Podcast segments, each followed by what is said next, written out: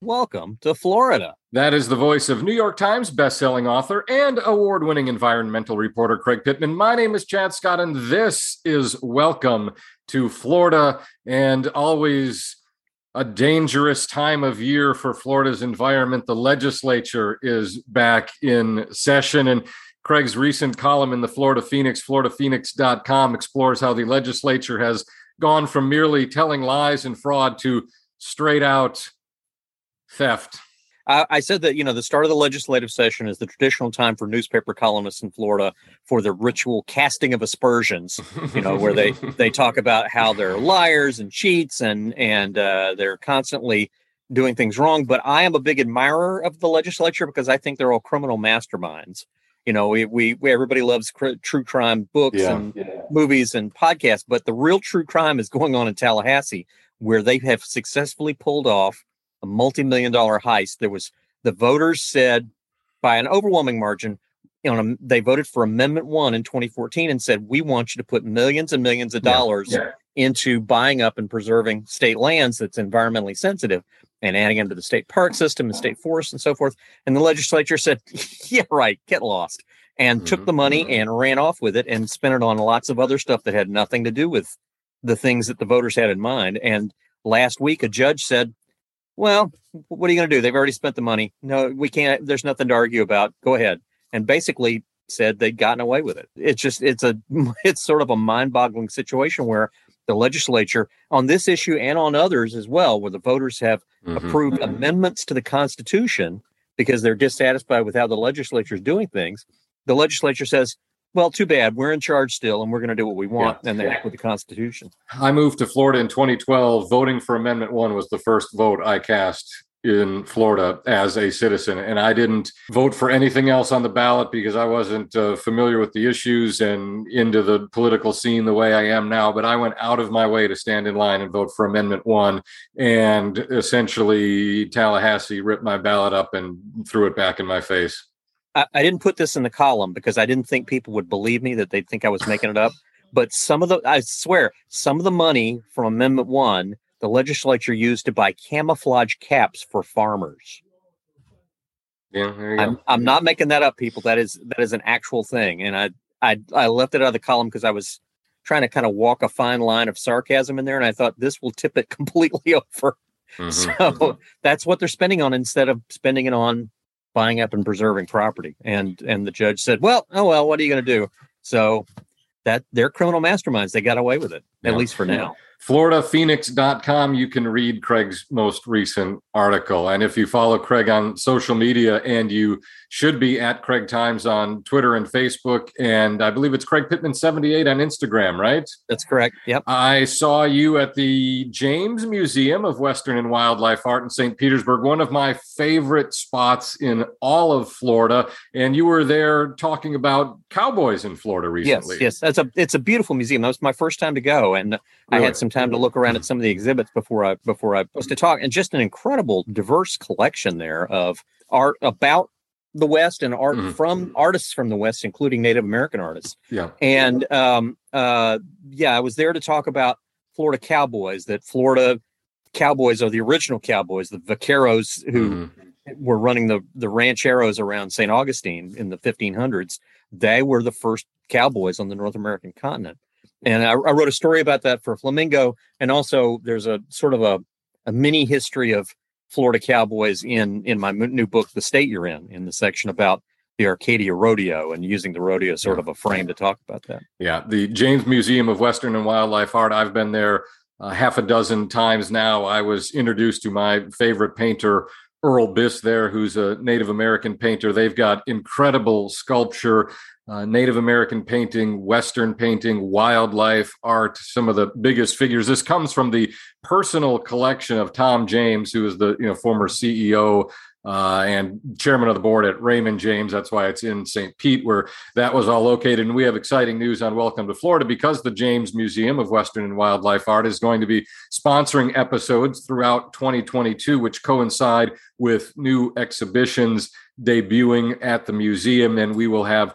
one of those to tell you about next week. So I was glad that you were able to put your eyes on it, Craig. A, a, tremendous resource in the state and one of the very few, as you can well imagine, museums dedicated to Western art in the Eastern United States. And before we get to this week's guest, I want to thank all the folks at Indian River County, uh, Vero Beach. I was able to make my first visit last week. Of course, we had a bonus episode in spring of 2021 uh, about Indian River County and Vero goes zero and sea turtle nesting in the Indian River Lagoon Environmental Learning Center. But I was there for the better part of a week and did bird watching at Pelican Island National Wildlife Refuge. Wow visited Highwaymen Art Specialists, which is the premier collection of Florida Highwaymen paintings. I met uh, Roy McLendon, 89 years young, an wow. original Florida Highwayman artist who is still painting uh, noon to four just about every day in a little oh my uh, God. gallery studio that's open I to the like public.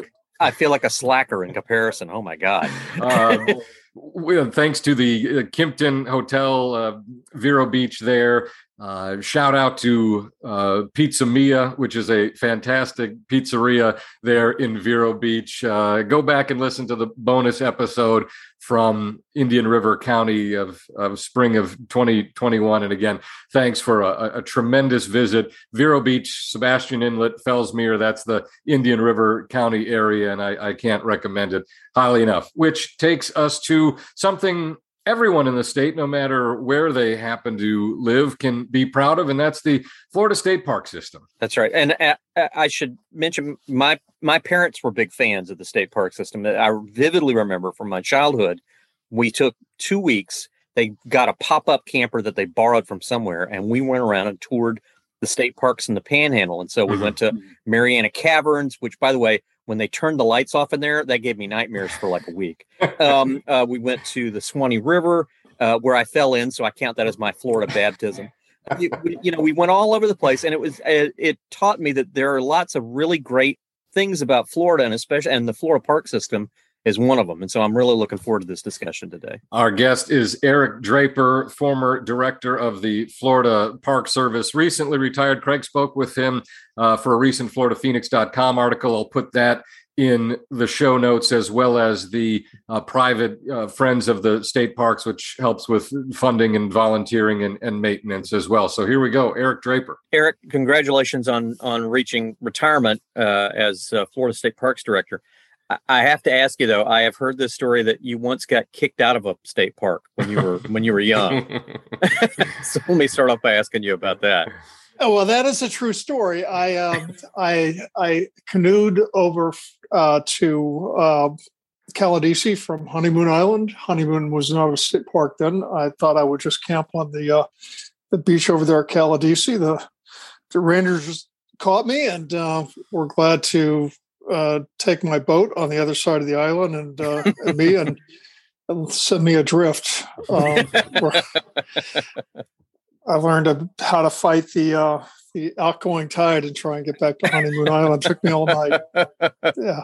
So, was, so, so, so you becoming state parks director was a a, a lengthy revenge plot. Yeah. yeah, that's right. My future wife and I also attempted another kind of foolish move to uh, to swim that channel there. I guess called Hurricane Pass. I knew nothing of tides and channels at that time, and uh, we ended up uh, getting swept out into the Gulf of Mexico. we were picked up by a very large sailboat. Wow. Spent the afternoon drinking martinis on the sailboat. So you know, there's sometimes there's a there's a good end to it. It was a happy ending. Yeah, definitely. Yes. You grew up in Florida. You grew up visiting state parks, if not if not being allowed to camp there all the time. Mm-hmm. What led you to become state parks director, and what what is it you think is valuable about our state parks? I'm a user of state parks in two major ways. One is I'm a birder and I'm a I'm a bicyclist. But but more to the case, I I grew up not just in Florida. My father was in the military. In a working class family, that's your recreation. That's your your vacation oftentimes is a state park. That's the affordable place to get into. I'll, I'll tell you a quick story. I, I, maybe 10 years ago, I was at Bald Point State Park, which is really one of the underappreciated treasures within the state park system near Tallahassee. And um, as as we were sitting there on the beach and just kind of enjoying ourselves, the family was there, and a, a father son, a clearly a working class family, reminded me of my youth. And the um, little boy was wading in the surf and he started yelling to his father. He said, Dad, Dad, a crab, a crab, a crab. The father came over and initially he just did not want to, you know, really connect with the kid, but but eventually he did. He saw this horseshoe crab. You could just see this bonding experience. And it's it's that sort of thing, I think, that bring families together, kind of sentimental to say it, that uh, really makes me appreciate the role that state parks play. I mean, there's much more than that, but that's that's probably my fondest memory of. I got offered the job of being state parks director when I was actually pushing other people, other names to uh, then uh, Noah Noah Valenstein, and um, was surprised when someone said, "Well, why don't you do it?" And um, I thought, well, this would be the job of the lifetime, and uh, I get to go around and visit state parks. I get to see beautiful things uh, I get to swim, I get to bicycle, and uh, who could turn down an opportunity like that? Sure, and and get paid for it, and, and, get paid for it. That's true. I missed that part. and I'm guessing, I'm guessing you did a lot more paperwork than that list of uh, enjoyable activities you just mentioned to us. Well, it is funny, Chadd, that what I thought was going to be that, you know, turned into uh, worrying about 4,000 buildings and, hmm. and sidewalks and roads and bridges and dealing with hurricane damage. I came in right after uh, Irma had come through the state, and uh, and within a year we have Michael. That became the job is worrying about that, and then also just worrying how do you how do you get the how do you get the people to work for the Park Service? It's not the best paid profession in the world, and uh, how do you train them and keep them? And if you think about the future of Florida State Parks, it really is very much about the people who work there, volunteers. Yeah. How do you recruit volunteers? So yeah, it was a little more than paperwork. Yeah. How how many state parks are there? There are officially 176 now. I think uh, Rish is just getting added. Uh, it's a it's a park for for persons with disabilities, and it's just getting added to the system right now. So I think that's going to be the 176th. Where is that? Uh, Rish is in near Port St. Joe. Oh. It's uh, Cape San Blas. It's mm-hmm. actually officially part of St. Joe Peninsula State Park, but it has been leased for a long time to the Agency for Persons with Disabilities. And just this year, uh, we decided that we would uh, take it back from the from the agency and and start managing it as a state park. It's really going to be quite an opportunity to provide unique experiences to people the obvious question and, and one I, I, was surprised you actually answered in Craig's recent uh, article for the Florida Phoenix about you and your retirement, and that is what is your favorite state park? And you mentioned Fakahatchee Strand. Fakahatchee really is one of my favorites, partly because of the experience of of being there. Um, it is a park where you can explore ninety thousand acres of of Wow. Really, the best part of the Everglades in the state of Florida, and wading uh, knee deep in water, you're just meters away from alligators, and uh, you know, exploring. I won't say anything about orchids here. Uh, you can. Really we, are we're, we're orchid conversant here. Did well, you see I, the ghost orchid? Uh, yes, but I I know that that we don't I'm want not to asking you for the location. Right. No satellite coordinates here. right. We don't want people wandering around in Fakahatchee looking for ghost orchids or any other things. But it really is an amazing, amazing orchid paradise uh, down there. And um, getting out there with the uh, park biologist Mike Owen was just really one of the one of the magical experiences of my my life. But that's not we should, all. I, we we should ahead. mention, by the way, Mike Owen is a character in the Orchid Thief, the famous book, The Orchid Thief by Susan Orlean, which is about a guy going to steal a ghost orchid from Fakahatchee Strand. So that's that's the the pop culture connection there. and for those who have not finished writing everything they're going to write Craig, he is a character that's worth recording and even more stories. I, I challenge you to get out there and walk around with them in the he's, woods. He's got he's got thousands and thousands of notebooks, right, where he's recorded things in, in his handwriting. So it's uh, not digitized. It's it's just there. He does. He carries these little pocket notebooks around, and everything is recorded when you're in the in the swamp with him. He's just he he's he he's a ADD person. He's just distracted. He says, "There's a there's a flag orchid, and there's another one, and there's another one." And you just your head is twisting looking at all of these uh, things that otherwise you wouldn't notice because there really are very, very uh, hard to see plants. Mm-hmm. Most most of them not in bloom. I did want to say though, I you know I I know that you're there's some attention paid to to the Sarasota area, and um, I th- I think that Oscar Scherer is a really special place as well as uh, Myakka.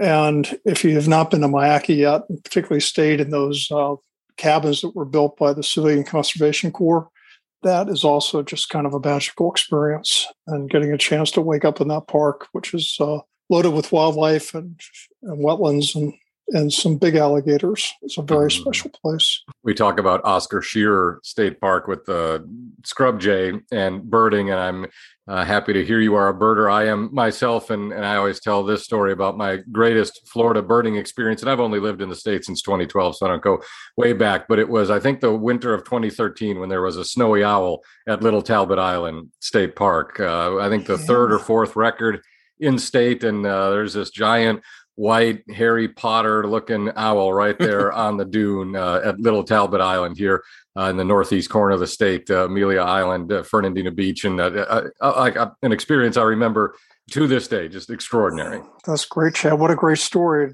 People lined up, I'm sure, to uh, to see that place. There were a lot. Yeah, it was there for a couple of weeks actually. That was a some a winter that was unusually cold and there were snowy owls that were seen in Atlanta and Nashville and all over where they they weren't supposed to be because the the weather was so cold that year it allowed them to to get further and further in their range. So when that happens as as as you guys are well aware the bird watching sites put those alerts out and and folks will literally come from hundreds of miles away to see those extraordinarily rare sightings as as goes on at, at, at, St. Marks with the flamingo that they get there, and, and uh, there's that that network of birders who put the call out, and then folks come from miles around to see him. Pinky down at St. Marks. I was just out there last week. We got 60 species. Really oh, great wow. place. But but you are in, I think, one of the uh, you're in bird paradise there, yes. in Northeast Florida, because not just the state parks, the other protected land in the area, and it is a highway for birds, you know, flying mm. through there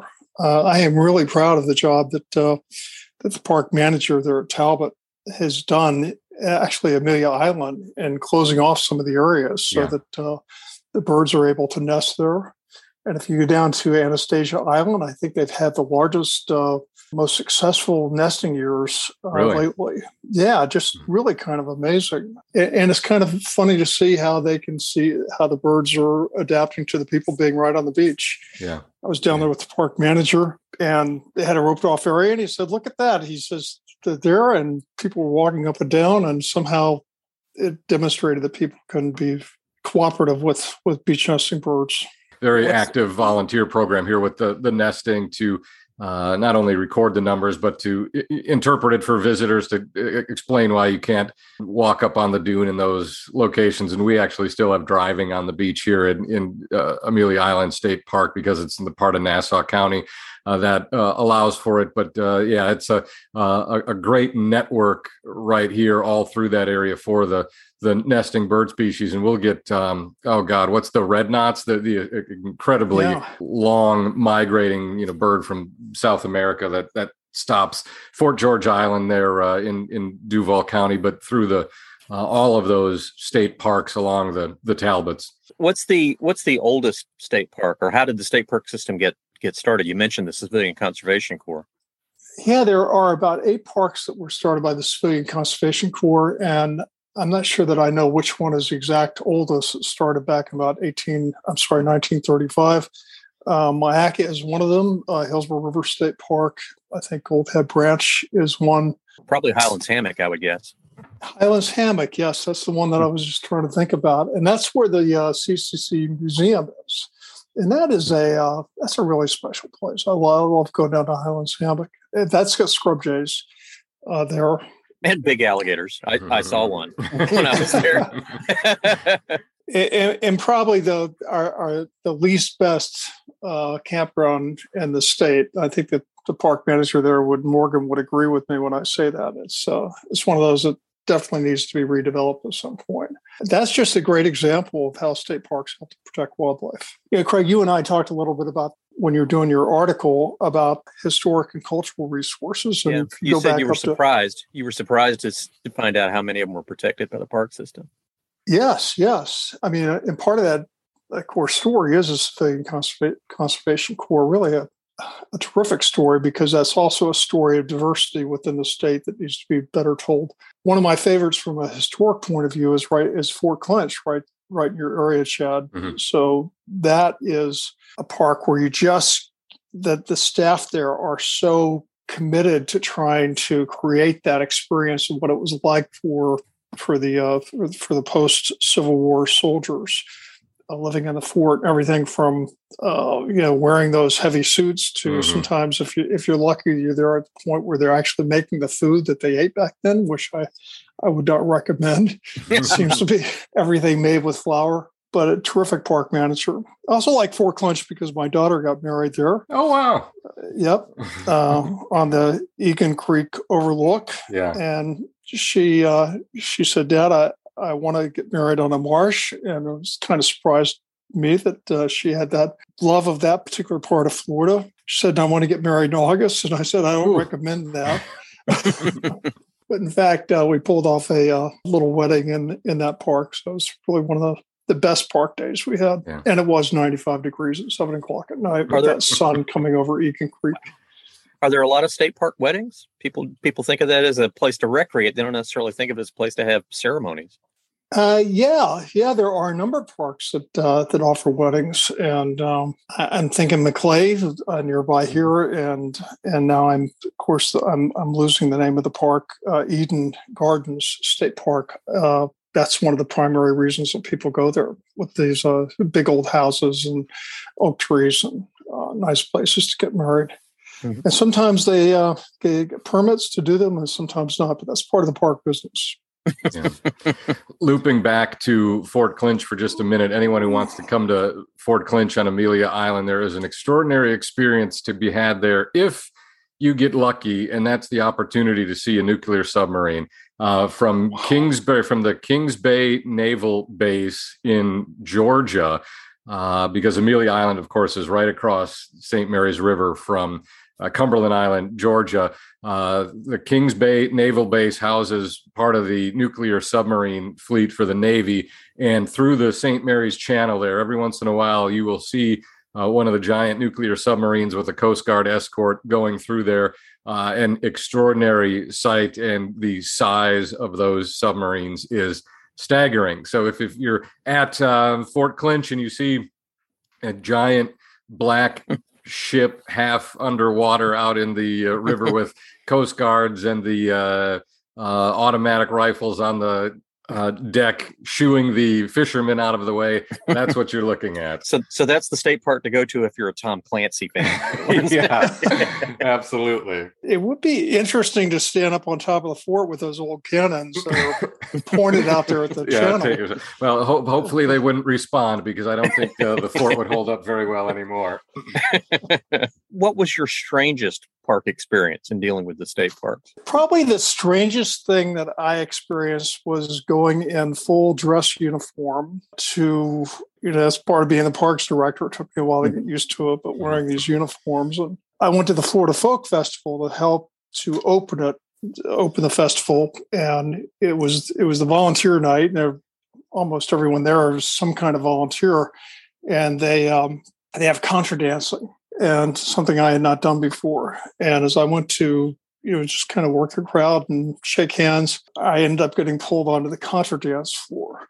so, what is, what is contra dancing? What is that? Contra dancing is kind of like a, I would have to call it some something between square dancing and line dancing.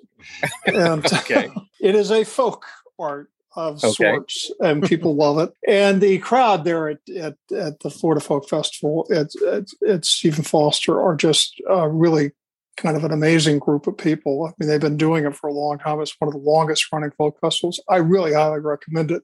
But I would have to say that my strange experience then was being in this uniform in the middle of a contra dancing experience, which I ended up enjoying like crazy. Uh, but people took videos of it, and I'm sure they're around somewhere. And uh, I would have been threatened with them at some point. so look for that embarrassing YouTube clip. We'll, we'll be digging for that one. You know, the strangest experience, Craig, and and I, I wanted to get this out there. I, I think I almost even sent you a, a, a clip of the the name of it. Is the is the park named Judah P. Benjamin Confederate Monument uh, Gamble Plantation Historic State Park, which is probably I drove, I drove past it today. It's it, yes. well, I was thinking about that in the context of Sarasota because that is the probably the the strangest experience was was walking into that state park where where there's an office for the Daughters of the Confederacy and seeing uh, portraits of, of Robert E. Lee and Stonewall Jackson and going back out there and looking at the sign at the entrance and just scratching my head and asking the question, which is now, why exactly is this a state park? It is, by the way, going back to the wedding question, probably a, a great place to have weddings, and that's what it should be used for. But one of the things that I tried to do and, and was one of my many things I was not successful in doing was was ripping that sign down in front of the park so that you, Craig, and others would not have to drive by there on your way to to uh, Bradenton and, and see that see that Confederate memorial sign there. Well, I mean, do the do the people doing the interpretation there? Do they do they point out to people that hey, this side lost, and probably that's a good thing, and that's why we have this monument to to to to people who rebel against the United States government. I think that's quite what the script is that we we train them to. But uh, anyone wants to see the story can go onto the website and that's and, and, see the way that we carefully tell the story. Hopefully, at some point, we'll change that park and, and repurpose it for something good. In Craig's article, you guys talked a lot about the challenges facing the park system primarily climate change is what the specific focus was. But eric you mentioned deferred maintenance and that's a, a huge problem the national park systems have where you've got all of these sites and the you know bathrooms parking lots uh, handicap accessibility uh, roads bridges you name it invasive plants and animals is something that, that craig and i talk about regularly here on the podcast so as wonderful as the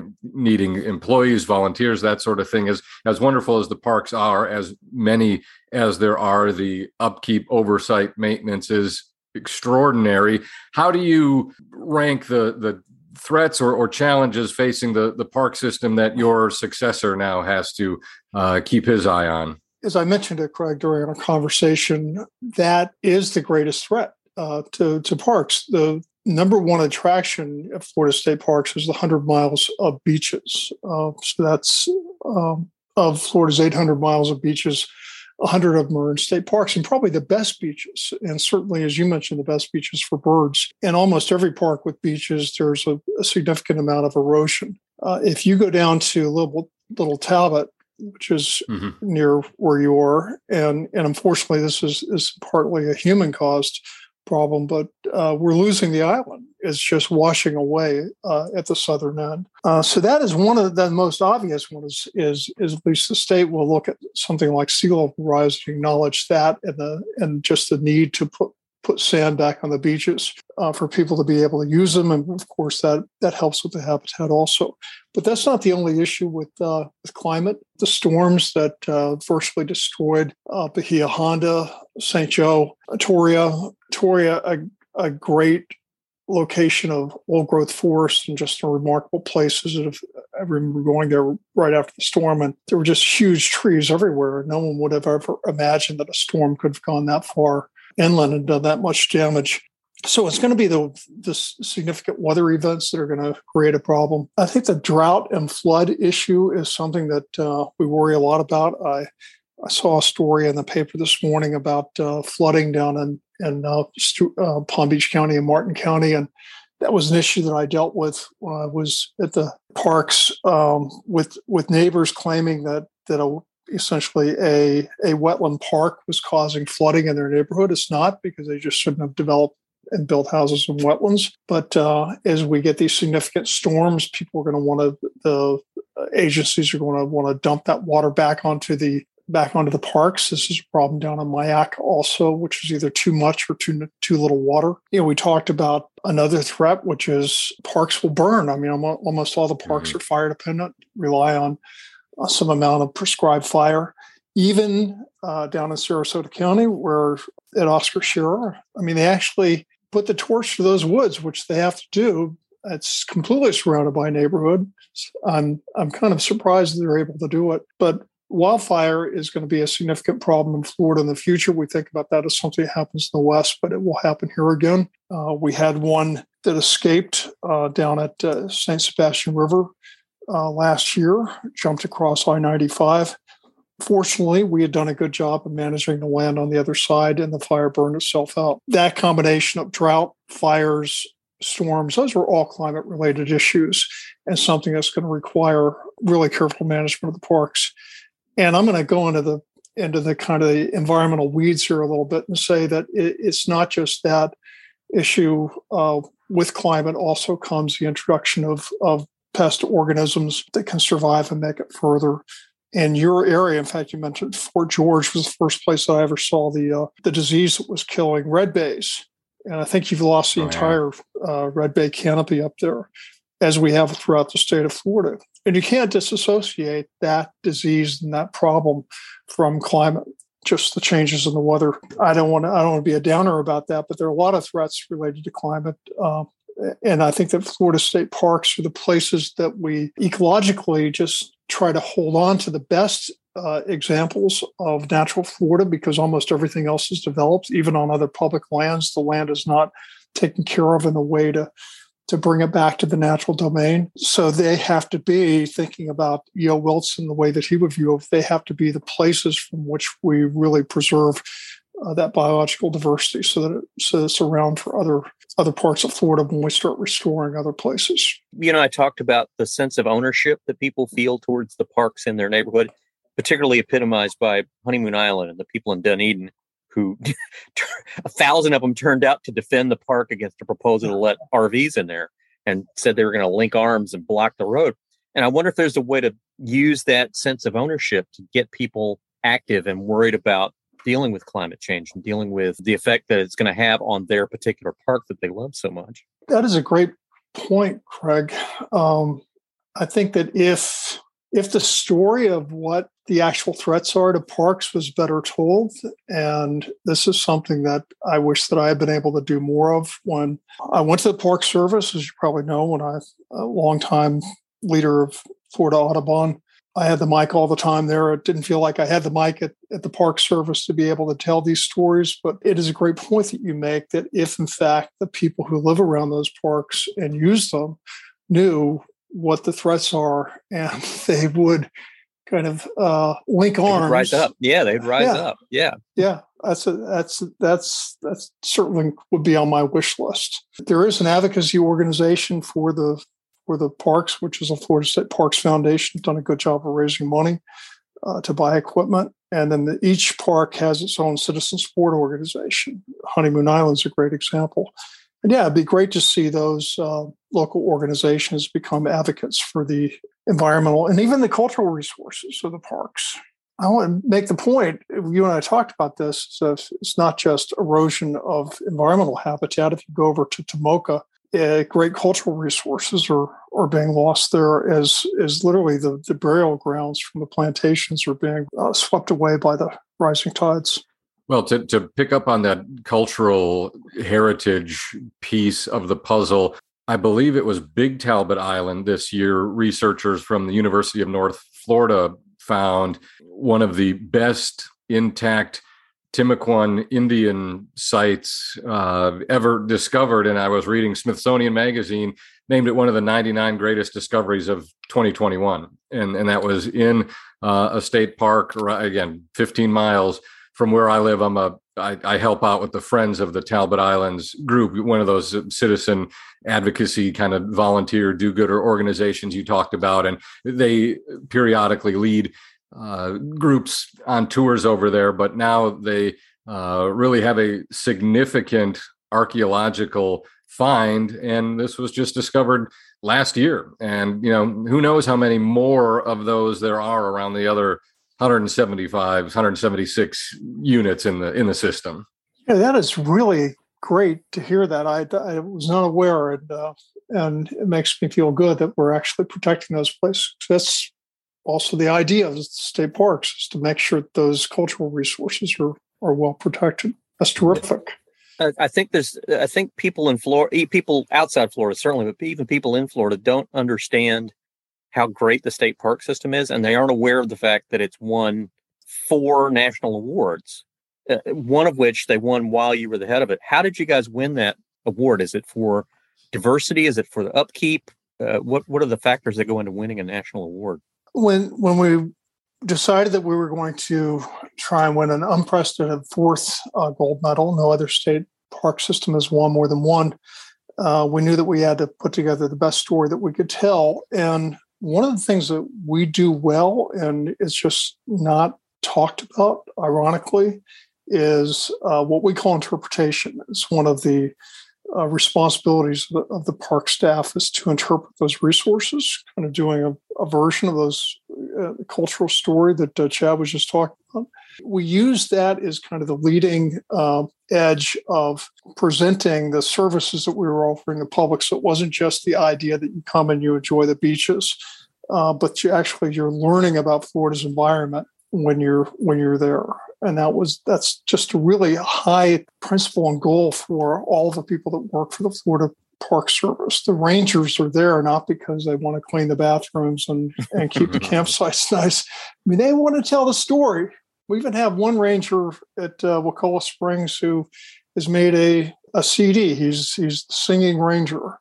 And i'm sure that he's not the only wow. one that uh, has that experience. So that's one way that we won the gold medal. We talked about our incredible volunteers. Yeah, the rest of the park service, I mean, the parks system itself sells itself. But we also talked at that time about our effort to increase diversity in the parks, because that was one of the things that the uh, people that were making the awards were looking for. Um, our, our staff is not as diverse as the as the parks are as as our visitors are, and and so I think one of the goals is to increase the diversity of visitors and the staff. Also, I could have made that sound a little more interesting, Craig, but that's uh, we we prefer honesty over color. That's that's fine. So so you did so you didn't just make a presentation that said, "Hey, we got mermaids on the staff." That wasn't that didn't. because Florida is the only state that employs mermaids as state as state employees as I, part of the state park system. So exactly I would give you guys right. all the gold medals just for that. did, now, in your travel, did you go to Weeki Wachee Springs? Did you meet any of the mermaids? I went to Weeki Wachee. I met the mermaids. I bragged to people. It's like, uh, hey, I have mermaids working for me. Uh, that is one of the great treats. Uh, if if you have not actually sat in the theater and watched the mermaid show and seen the kind of the delighted look on the faces, particularly the kids, people don't know they're also uh, older mermaids. They do you know training programs. If you're a 50 year old person, I guess, uh, and you want to learn to be a mermaid, you can you can actually sign up for the training program there. We can watch you Spring that's really one of the unique things that we've saved some of those roadside attractions and figured out how to make them into state parks. Sure. Well, and we've talked to you and I talked about Lu the hippo at uh, at Homosassa yeah. Springs. That and the splatter zone, right? who is a who is an official st- citizen of the state of Florida, so that yeah. so that Lu can stay in the state park. I'm trying to think. There's there's falling waters up in the Panhandle where there's a is it a 73 foot waterfall that yeah, falls yeah. into a sinkhole so you never see where the water lands.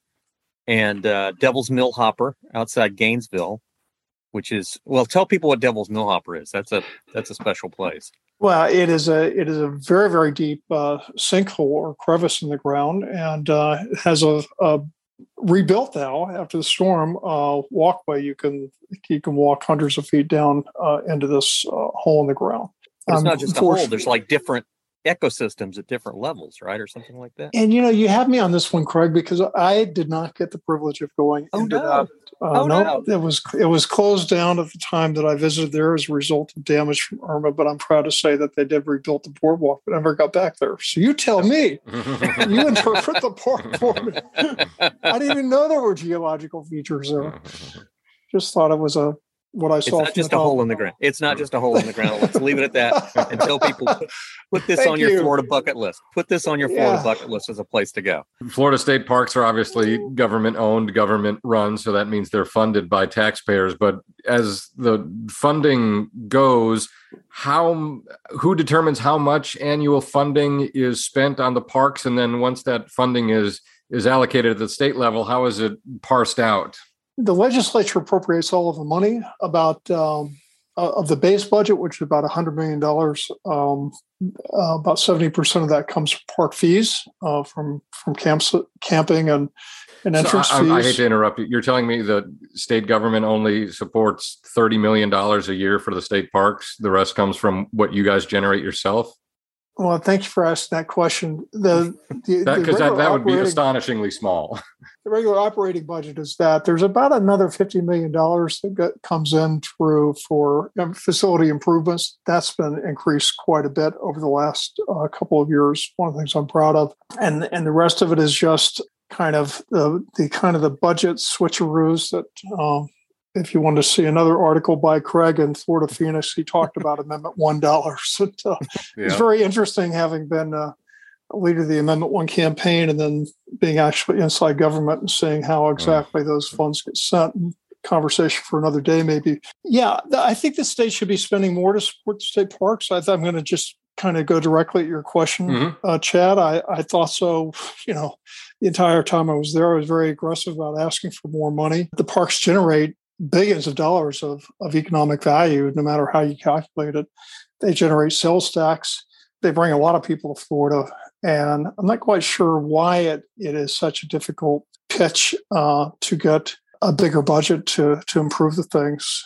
That budget, when we're talking about that $100 million, that, that's kind of is is a constant number. It, it is though on an annual basis, the budget people they just don't want to make increases for agencies. They don't realize that when you're running a state park and you have the same budget year after year, that the electricity costs go up. You know, ultimately, yes. it's going to cost gas. Yeah, boy, yes. for for everyone talking about inflation, apparently they don't think that the state park system uh, has to deal with uh, inflation. There's apparently just people yeah.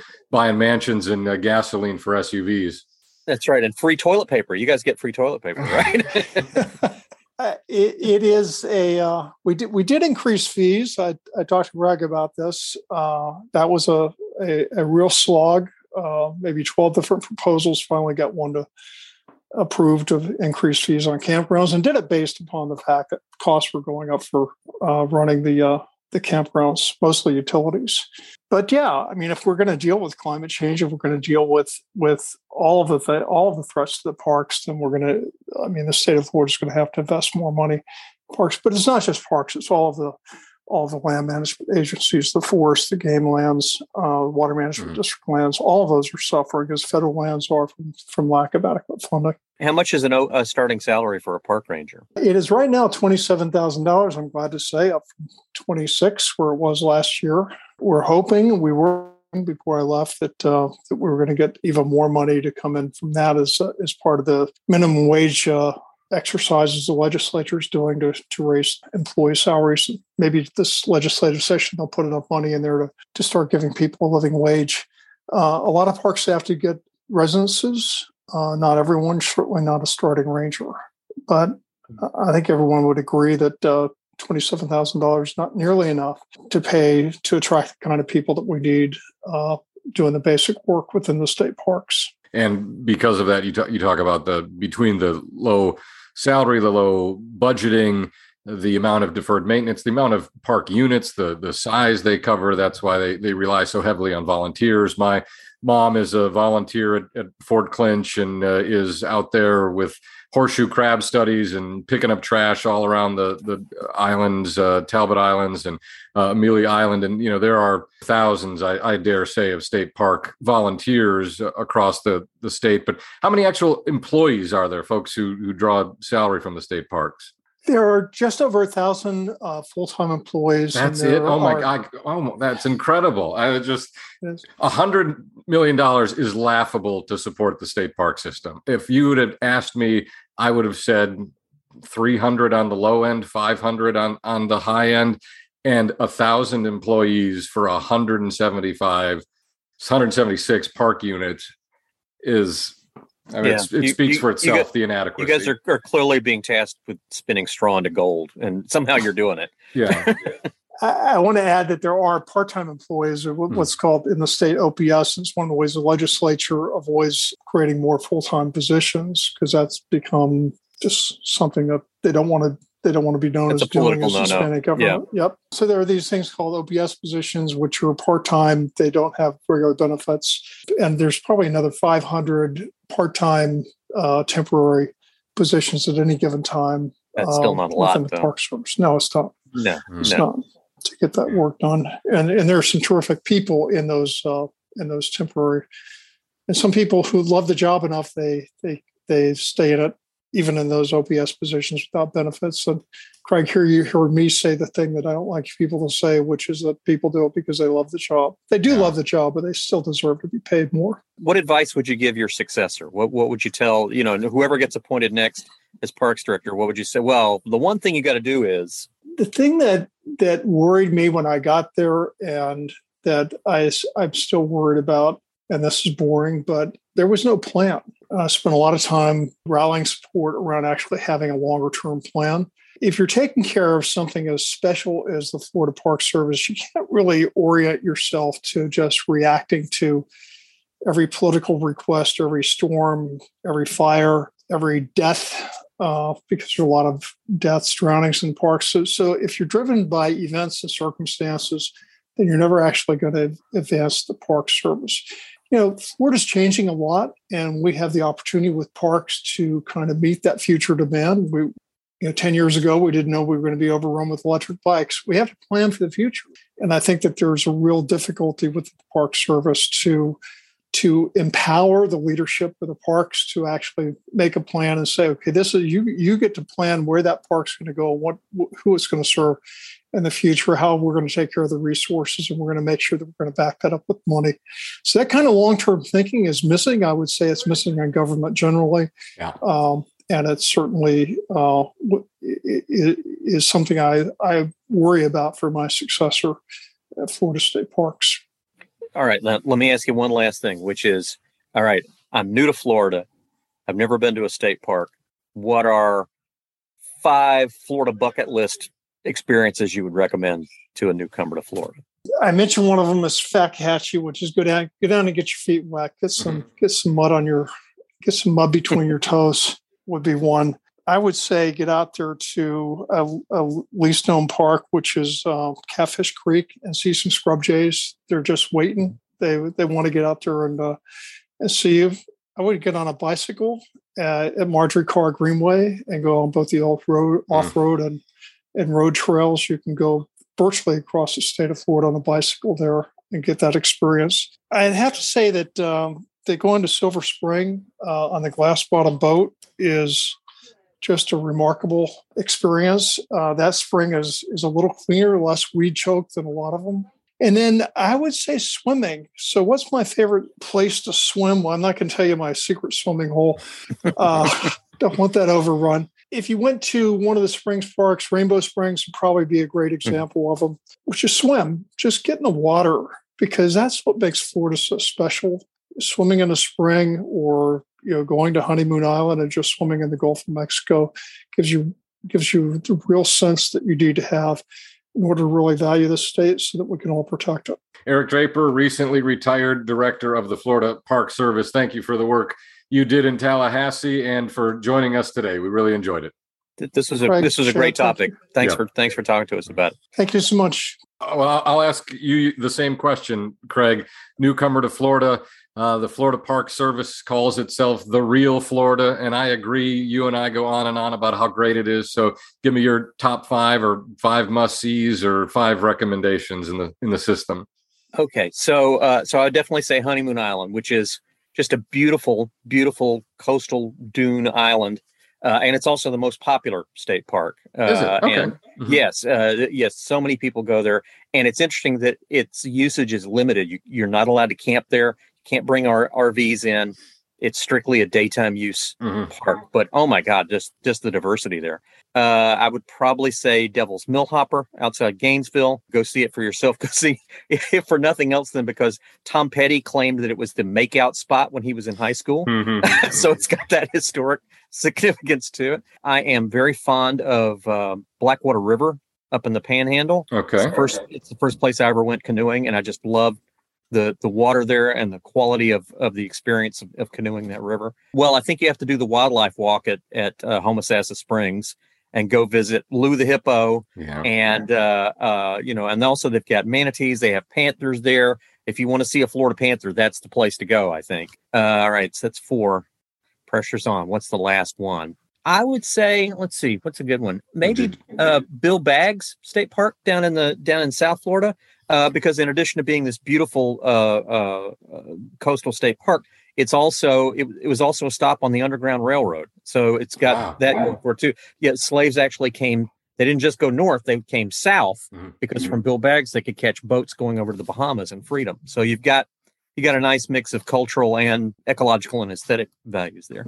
What what would be some of your we we talked about the ones near where I live, and Little Talbot Island is is probably my favorite. Great beach, great shelling, great birding. But the one that I have on my bucket list, we've talked about this, and that's the buffalo at Paynes Prairie. Oh Uh, yeah, I they're want to see outside of out, outside I have of been to, I have been to Paynes Prairie. I've camped at Paynes Prairie. One of the darkest places I've ever been at night, which was incredible. You could see, Yeah, you know, you could see. You felt like you could see every star in the sky, but we did not see the buffalo. They were off Yeah. somewhere else, and they were not there. So I would do that. Yeah, Mhm. definitely. in addition know- to panthers and manatees, you've got hippo and buffalo, which you don't expect to find. That's right. And in Silver Springs, there are monkeys. Yes, So there's there another one you can go.